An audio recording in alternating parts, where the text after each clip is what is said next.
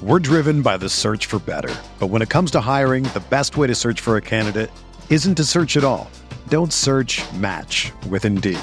Indeed is your matching and hiring platform with over 350 million global monthly visitors, according to Indeed data, and a matching engine that helps you find quality candidates fast.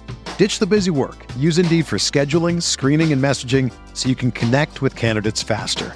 Leveraging over 140 million qualifications and preferences every day, Indeed's matching engine is constantly learning from your preferences, so the more you use Indeed, the better it gets.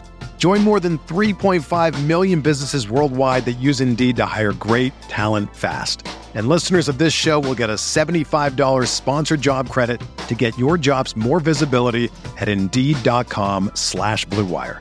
Just go to Indeed.com slash BlueWire right now and support our show by saying that you heard about Indeed on this podcast. That's Indeed.com slash BlueWire. Terms and conditions apply. Need to hire? You need Indeed. Welcome into Candlestick Chronicles. I am not Kyle Madsen. I'm Chris Biederman of the Sacramento Bee. Kyle is a big time radio host now doing post game from the 49ers preseason finale, a 17 0 loss to the Houston Texans. But we're going to talk about it. Our favorite cast member, Nick Wagoner, ESPN NFL Nation beat writer covering the 49ers, is going to join us. Let's get to it. Blue Wire. Hey, this is George Kittle, and you're listening to Candlestick Chronicles.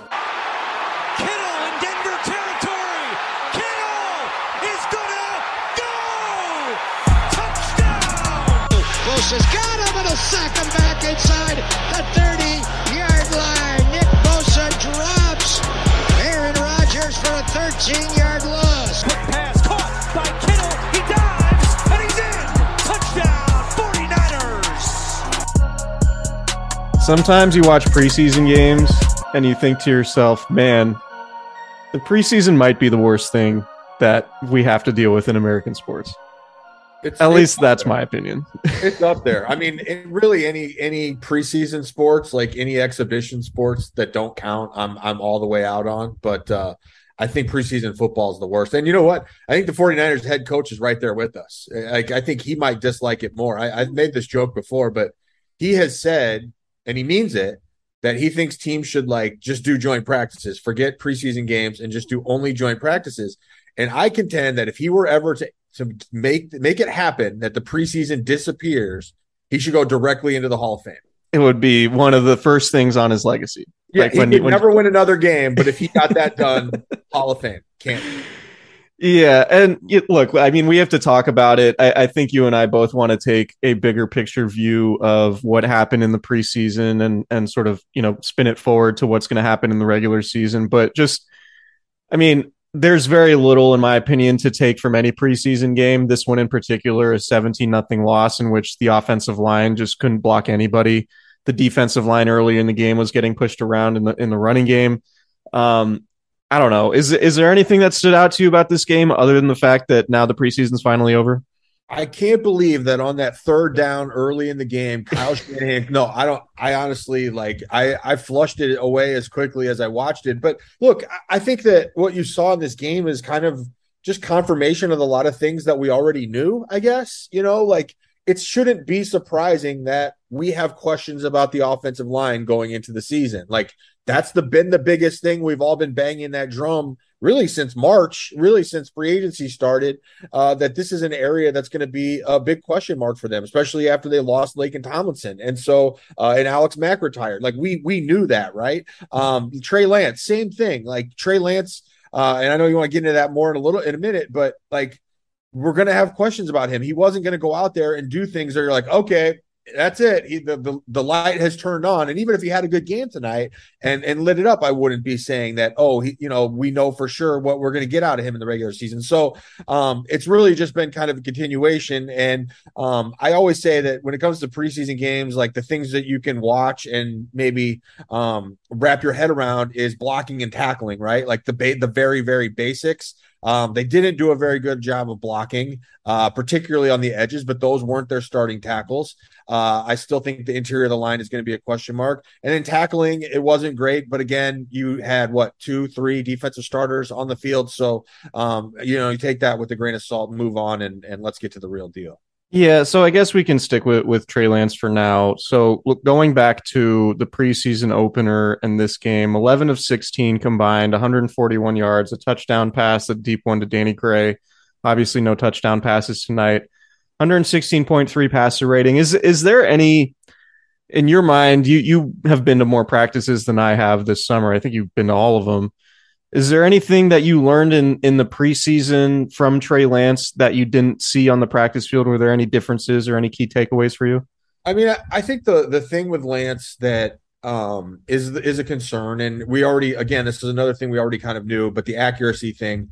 I want to like be specific about that though, not just say accuracy and then we're done, but like yeah. the idea that the accuracy on the short and intermediate stuff, because there are passes that he's completing. The numbers that you just rattled off, not bad, right? 11 of 16. You hear that and think that's pretty good. But what was it, 141 yards? Like, yeah, those are those are Garoppolo esque numbers. And if you take away the long touchdown, which I realize you can't, they're really that's a very low yards per completion uh, if you take away the long touchdown. So to me, I think it's not just oh, in his completion percentage as, as it relates to accuracy. It's is he giving his receivers opportunities to get yards after the catch because that is such a huge part of how this offense is built. And you know, there are a number of them, even tonight's game, where like, man, if that ball was the one he completed, I think it was early to, to Trey Sermon, where if it had been a little bit out in front of him, I think there was more yards to gain there. Just things like that where you you know, they, they talk about putting a pass in the shooter's pocket in basketball, right? Like mm-hmm. he needs to be able to do that with his receivers. And um, it's something that has kind of showed itself in camp. Um, and I thought I thought tonight in particular it showed up a few times with some of those completions that you're talking about. Yeah, one, one thing I've I've said on this pod and, and I want to ask you about is is that I think Kyle Shanahan's just going to create a lot of layups for Trey Lance, like once the regular season starts. And so much of what the offense does is going to be predicated on play sequencing and matchups and just not making things overly difficult on Trey Lance. And and obviously there's an element of it being the preseason and offenses being vanilla and you know not scheming guys open at the same level that he would during the regular season. How, how much do you anticipate kyle shanahan to, to sort of have a, a training wheels offense um, to make things easy on trey lance in a way that probably looks different than what we watched uh, in the preseason games against the packers and texans um, I think a lot, particularly in the passing game. I actually think it might be the opposite of a training wheels offense in the running game. Like, I yeah, think there's yeah, going to be a fair. lot of wrinkles and things um, that are going to look different. And, and I, that's not to make it sound like it's going to be super difficult for for Lance to grasp hold of, but just going to be look very different to 49ers fans that are used to what they've seen uh, with Jimmy Garoppolo. Anyway, uh, but yeah, I think in the in the passing game, certainly that's going to be a big part of it. And that kind of goes back to what we were just talking about, though, where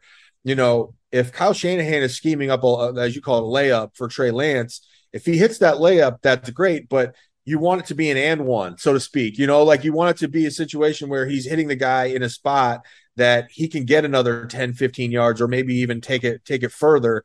And Kyle Shanahan, when he's planning those plays out, he's expecting to get that. He's expecting to get those yards out of those plays. Like he doesn't want to play that. Let's say it's a 18 yard dig route, which or 16 yard dig route, which is such a staple of the Shanahan offense.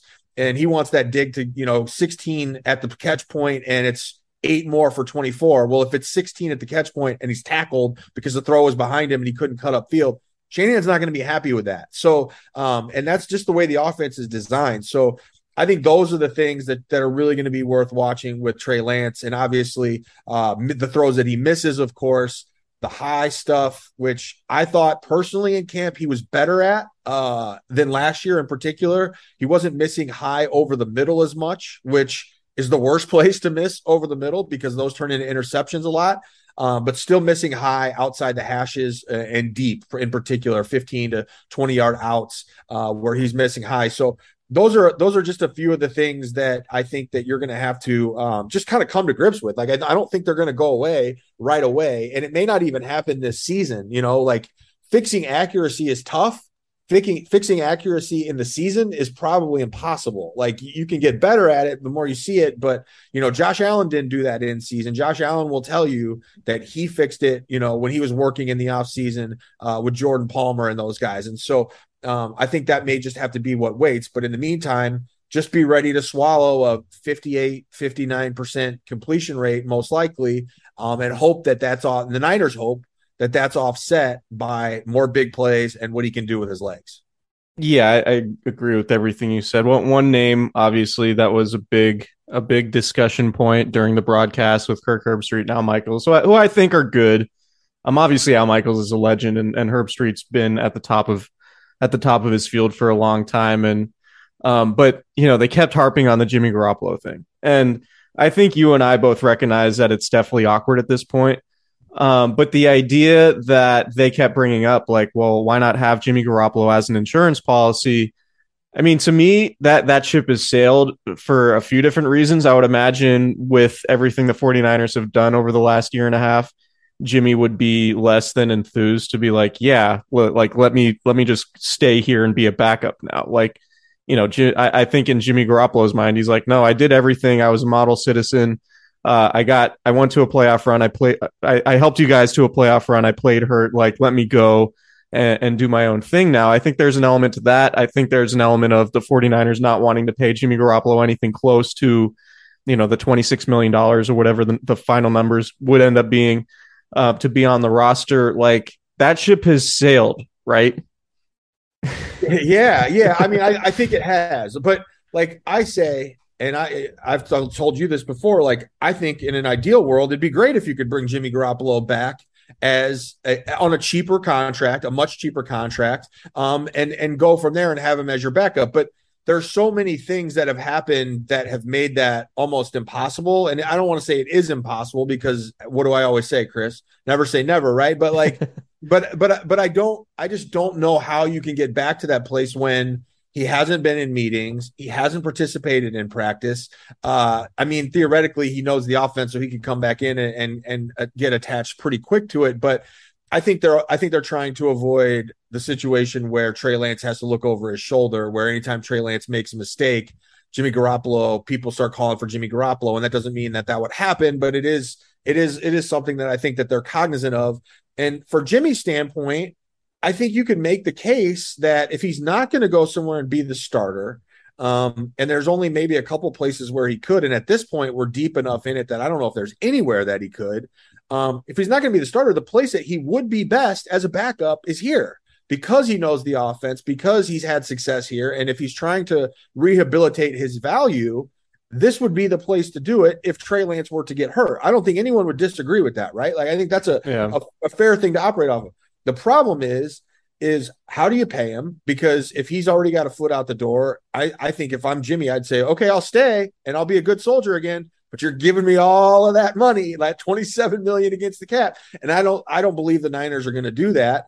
Um, and I also just think Jimmy doesn't does Jimmy doesn't want to take that step. So yeah, at the end of the day, I, I, think that they hoped and Jimmy's camp hoped that the Browns thing would work out and he would end up there. And he still may. He still may end up there. Uh, it just probably isn't going to be via trade. And right. um, you know, I think Seattle obviously is kind of the other obvious possible landing spot at this point. But um, yeah, I just I just don't know how you can make a how you can extend the marriage so to speak, given all that's happened, or or in the case of Jimmy, not happened uh, in terms of practice and all that kind of stuff. Yeah, I think there might be a minute chance of it happening if Garoppolo had practiced and taken a single rep and was in meetings like the last month and a half. Like I, you know, but now it, it to me, it's like I, you know, I don't want to say I'm like an, I don't want to be like broadcast critic guy, but it was just like when they kept harping on the Garoppolo situation. It was like, guys, like we this is over with.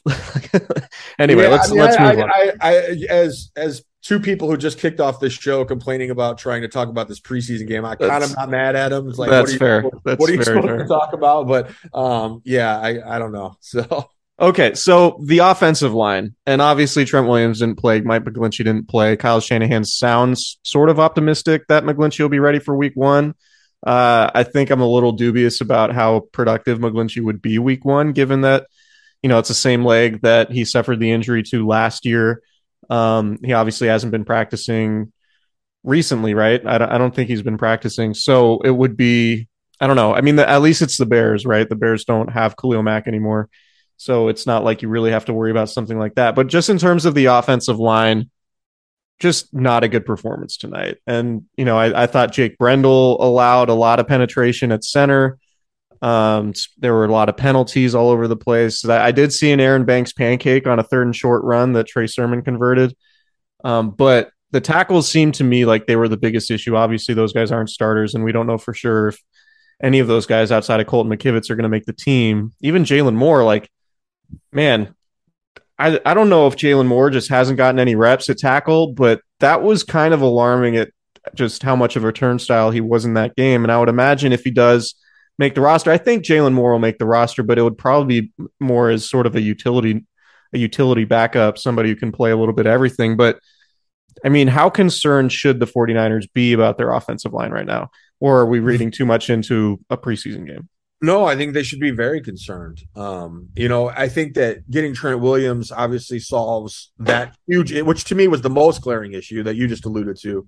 Jaylon Moore at left tackle really struggled. And let's be fair to Jaylon Moore here. Like, this guy was drafted to be a guard, and the Niners have insisted all along they wanted to be a guard. And because of injuries to other people, Justin Skule and then McGlinchey and um, those things, he hasn't had a chance to do that. So he hasn't even got a chance to play the position they want him to play. And he's kind of been bouncing around. And then he had his own injury during this camp. So um, I think that it's important to keep that context when you talk about what you saw from him tonight. That this guy just hasn't played a lot of football and hasn't played a lot of tackle um, in, in this camp, especially. But I do think that you have to be concerned about all three of the interior spots. I think Spencer Burford's probably going to be fine, but he's also going to have some bumps along the way.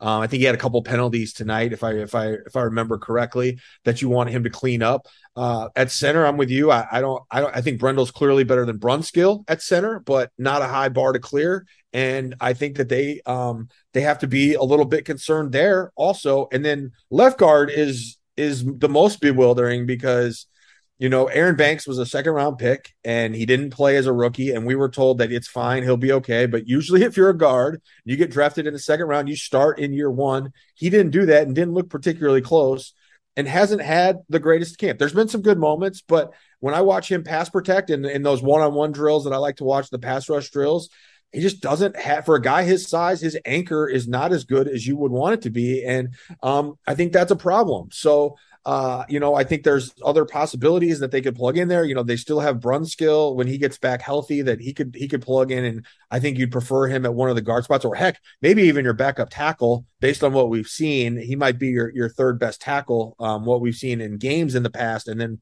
him at the other spots. But um, yeah, it's a huge question mark. It already was. I still think it is. I still think it's the one thing, other than injuries, of course, because injuries we can't predict, but other than injuries, it is the single biggest question mark facing this team, and the one thing that I think could hold them back from going, you know, very, very deep into the postseason. Yeah, and it, sort of the last few days, there was a lot of talk and discussion, including on this podcast, about Jason Poe and the fact that he got first string reps earlier this week at practice. And the feeling that I got from it was that, you know, what what Poe does is play with a lot of urgency, play with a lot of intensity and it might have been to send a message to maybe some of the other guys like no you need to play with this level of urgency to secure this starting job. Um, and it felt like banks's starting job was a little precarious this week going into this game. And you know there were questions like would we see poe with the starters? Well we didn't. I think banks played the entire first half. At left guard him and burford both.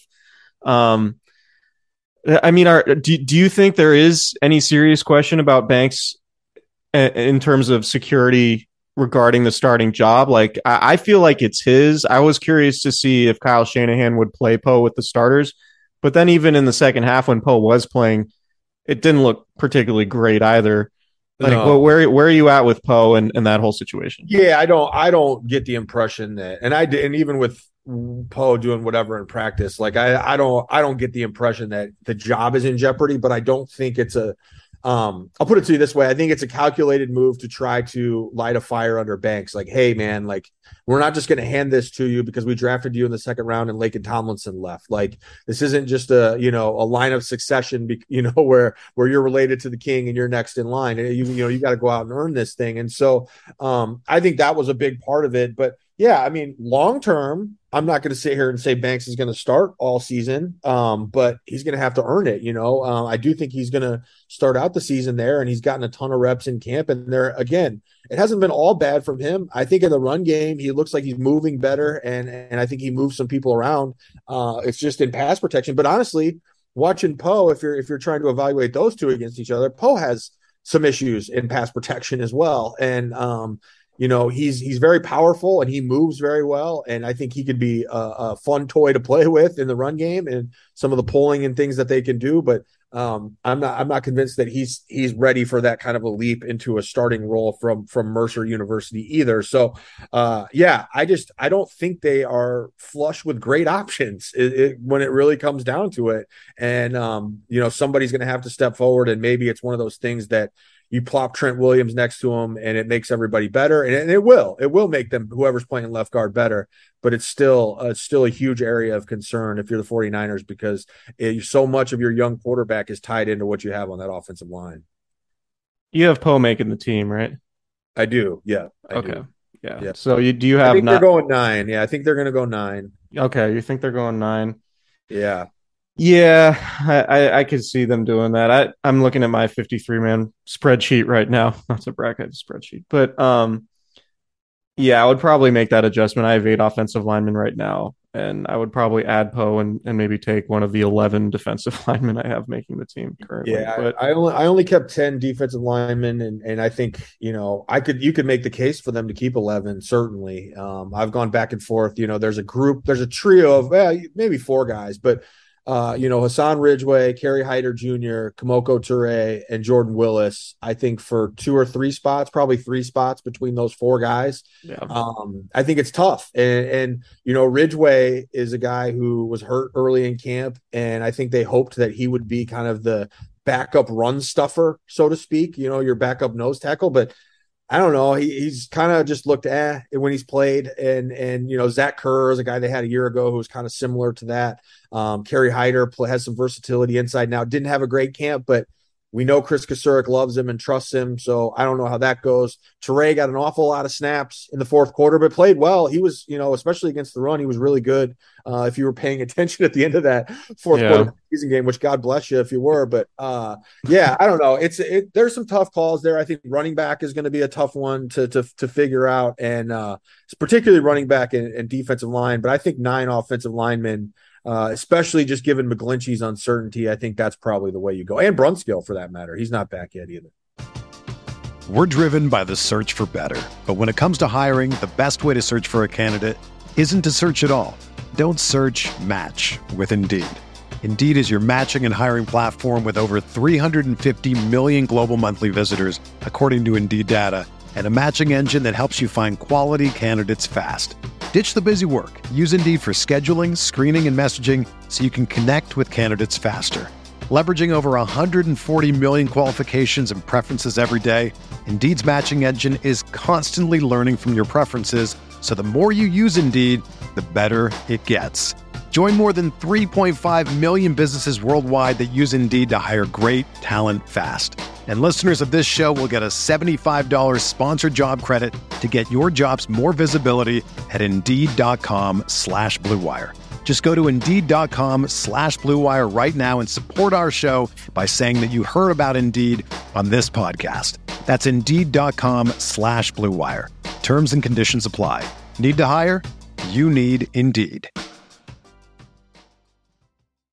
When you need mealtime inspiration, it's worth shopping Kroger, where you'll find over 30,000 mouthwatering choices that excite your inner foodie. And no matter what tasty choice you make, you'll enjoy our everyday low prices, plus extra ways to save, like digital coupons worth over $600 each week. You can also save up to $1 off per gallon at the pump with fuel points. More savings and more inspiring flavors make shopping Kroger worth it every time. Kroger, fresh for everyone. Fuel restrictions apply.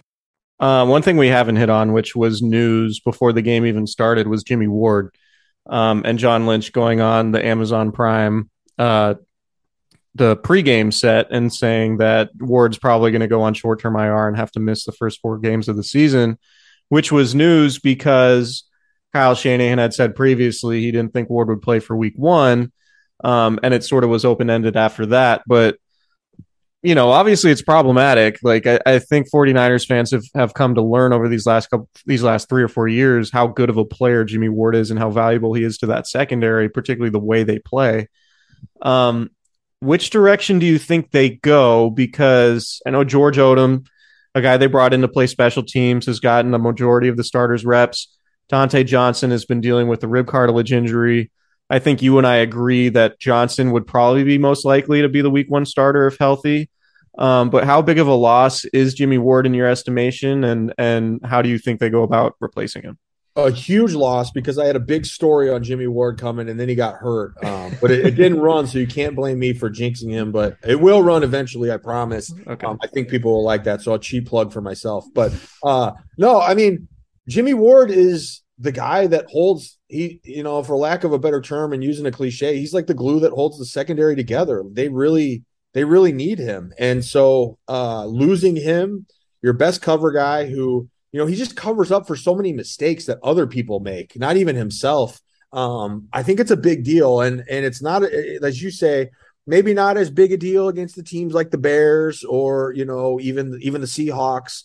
Um, but when you get into games against Denver and, and the Rams, like that's a that's a big ask, and I do think Dontae Johnson is is probably going to be that guy so long as he continues to recover from the rib injury. Um, George Odum had some rough moments in the game tonight. Um, and I think that I also have a better understanding of Tashaun Gipson. You know, you wonder why a guy who's been around as long as he had would sign this late in the process, um, unless he was going to be around. And as a as a vet, a vested veteran, you know, nine years in the league, he's somebody who's not subjective to waivers. Uh, on you know, so if they were to cut him, because the Niners do have to carry Jimmy Ward since they're past the deadline on for pup, they do have to carry him through that initial round of cuts before they could put him on IR. So just a kind of a procedural thing.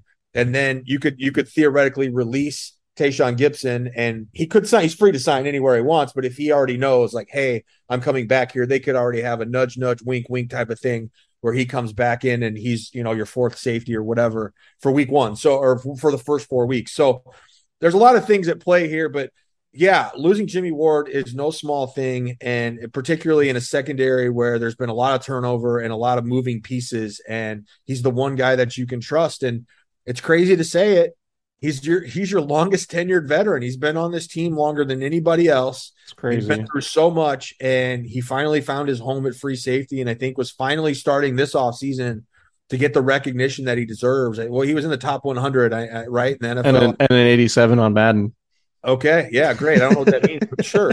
So, uh, yeah, but that, I mean, he's finally starting to get it, and it stinks for him to to have an injury like this early. But it, again, it, at least it's early, uh, which is what it was in 2019. If you remember, he missed a few games at the beginning right. of that year, and they were able to hold it together. So, um, just put it this way: I think the first few weeks, if they're without Jimmy Ward, that D line is going to have to be firing on all cylinders right from the jump. What about Tarvarius Moore?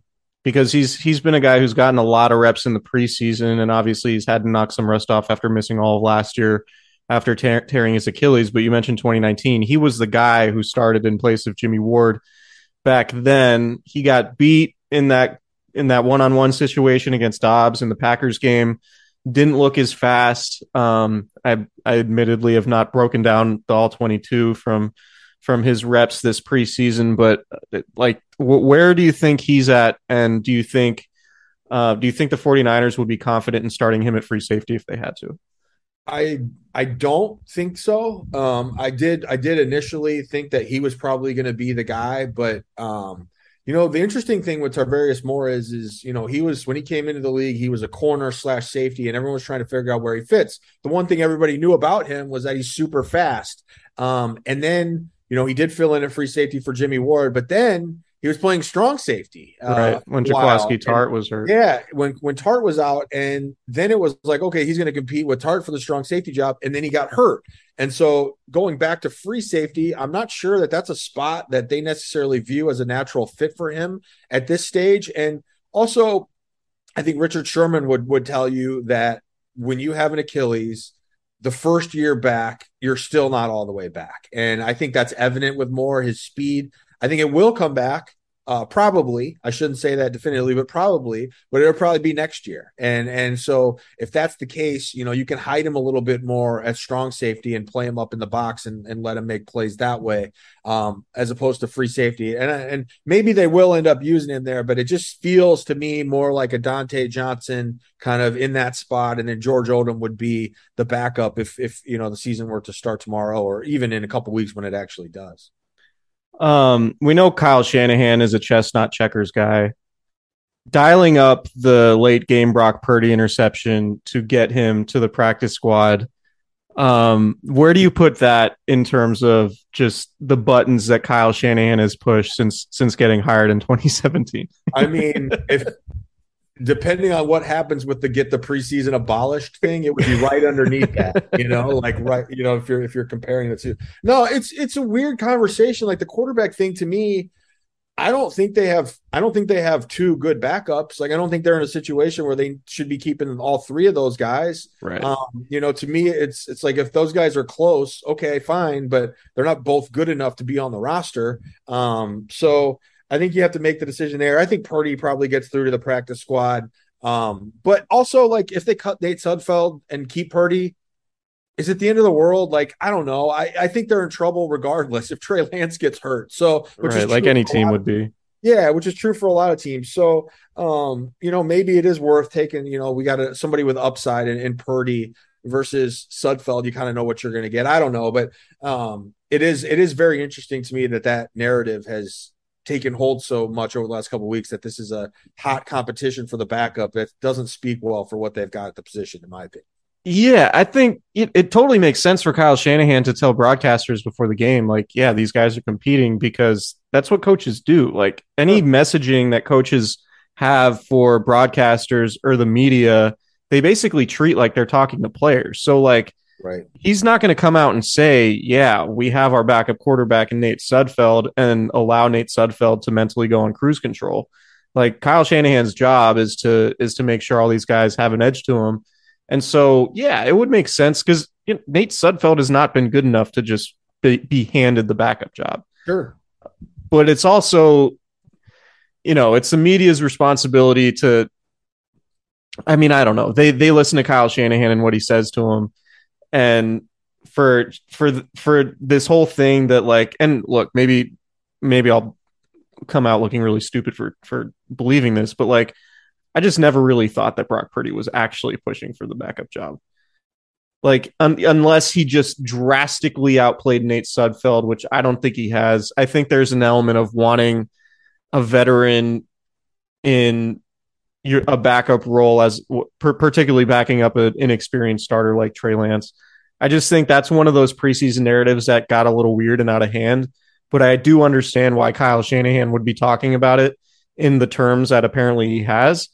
Um, but I just don't believe that they're going to keep three quarterbacks or even, you know, at this point, I I would be stunned if they kept three quarterbacks, and I would be probably equally stunned if Nate Sudfeld wasn't the backup.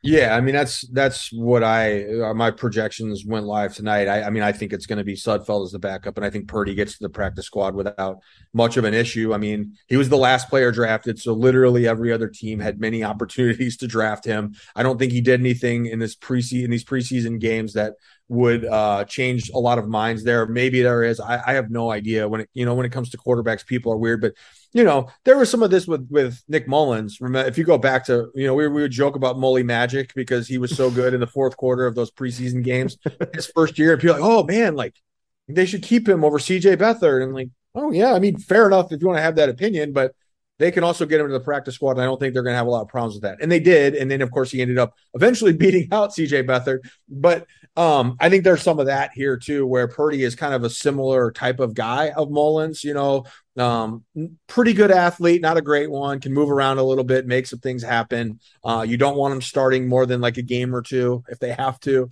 Um, and I'm not saying Purdy right now, but maybe like at his peak, that's probably where he could get to. So peak Purdy.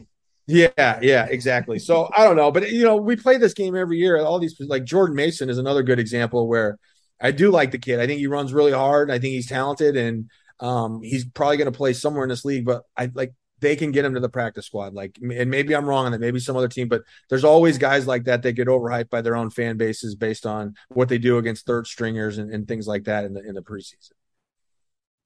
On a scale of one to ten, how stunned would you be if Jimmy Garoppolo is starting against the 49ers for the Seahawks week two? The 49ers home opener. 10 being two- most stunned. Two two days after the Candlestick Chronicles Cooperage event in Santa Rosa.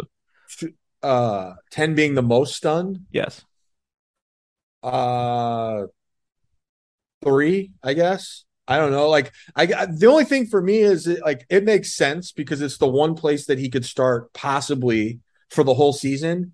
But I still think Cleveland makes more sense. And I know the, the Browns keep saying Jacoby Brissett this and that, and maybe he'll go out in their preseason game and light it up, and everyone will be like, okay, he's the guy. But if they don't have to give up anything for him, like, and Jimmy could go there and start, and let's say he gets seven million dollars or whatever, and then you know they give him bonuses for however many games he starts. It's the best. Like, I, if I just put it this way, if I was Jimmy Garoppolo and it was 17 games with the Seahawks or 11 games with the Browns, I think he, I think in those 11 games he has a much better chance to rehabilitate his value than he would in 17 games with the Seahawks. If he has that choice, I don't know that he has that choice because I don't know those what those teams are thinking. But that's just from my perspective. That makes more sense to me. But yeah, I wouldn't be shocked by any means if he's playing with the Seahawks. Also because it's just so very Seahawks, right? Like this is what they do. So And they also have a a version of a Shanahan disciple running the offense there. Well, he'll be As backed, does up, half the backed league. up by Brock Purdy, who they've claimed off waivers, and Jordan Mason will be the running back. So Yeah. everyone can just lose their minds collectively. Yeah, maybe Demontre Moore will be rushing off the edge too. Um, all right, I think uh, I think that's it. After a exciting preseason, I think you and I are both in agreement that they need to cut it at least from two. And if it were zero, I don't think any, anybody would be upset. In this world of streaming that we're in now, after watching a game on Amazon Prime, I think NFL fans would would all pay for like four ninety nine for two or three joint practice sessions to be able to watch live on on TV, right? Like Probably. Yeah. like Probably. streaming on the NFL uh, NFL Plus or whatever like that. I think that would be a much better solution to this preseason thing. I know NFL teams won't want that stuff out there on tape, but like it's so much better in the preseason. That ship has been sailed for decades. It feels It's like. rough. I do feel bad. I feel bad for the fans who have to pay. Like if you have season tickets, you have to pay this. Like, even if if I was a team, I would just fudge it and like make the tickets like twenty dollars, and then whatever the other hundred that I would normally charge for that ticket, spread it out over the other home games Yeah. into, into your ticket, just so you don't feel quite as bad about it. So I do feel bad in that sense, but uh, yeah, the preseason is the worst. And like I said, the Niners might have lost the game tonight, but the preseason is over. So really, we all won. Yeah. And, you know, we're looking at it like from the 49ers perspective, Jimmy Ward, okay, out for four games potentially. Mike McGlinchey, a little shaky, but otherwise, pretty healthy team. Yeah, when you know it was touch and go there for a little bit. You know they Yeah. they had 13 guys missing in a practice not that long ago. Um, Yeah. But it seems like they they got him back, and I do think Kyle Shanahan has even pulled back the reins even more uh, on in terms of resting guys in preseason games. Like he didn't mess with. We knew he wasn't going to mess with Bosa, but he didn't mess with Warner. Didn't mess with Trent Williams. Like the guys who are your foundational pieces. I was actually even surprised Kittle and Deebo uh, were out there tonight. Although I guess you want to give you want to give Trey Lance a little bit of help if you're not going to have his old line in there. So I don't know, but yeah, it, it it was a much better preseason in terms of some of that stuff. But can they stay healthy when it matters in the season? Um, it, there have been some ominous signs already in the Yeah. preseason.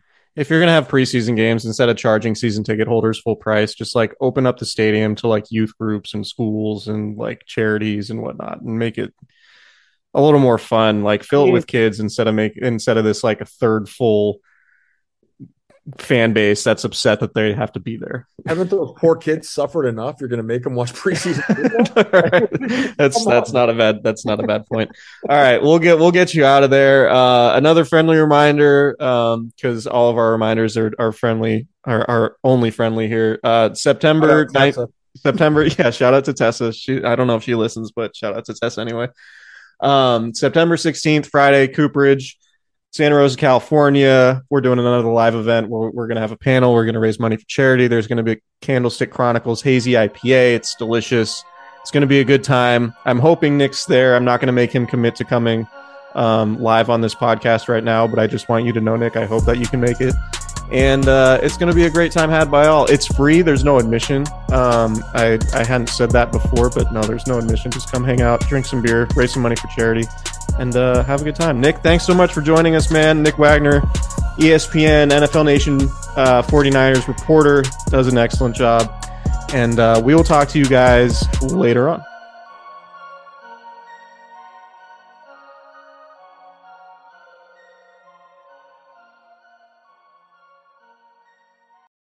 For the ones who work hard to ensure their crew can always go the extra mile, and the ones who get in early so everyone can go home on time, there's Grainger, offering professional grade supplies backed by product experts so you can quickly and easily find what you need. Plus, you can count on access to a committed team ready to go the extra mile for you. Call, clickgrainger.com, or just stop by. Grainger, for the ones who get it done.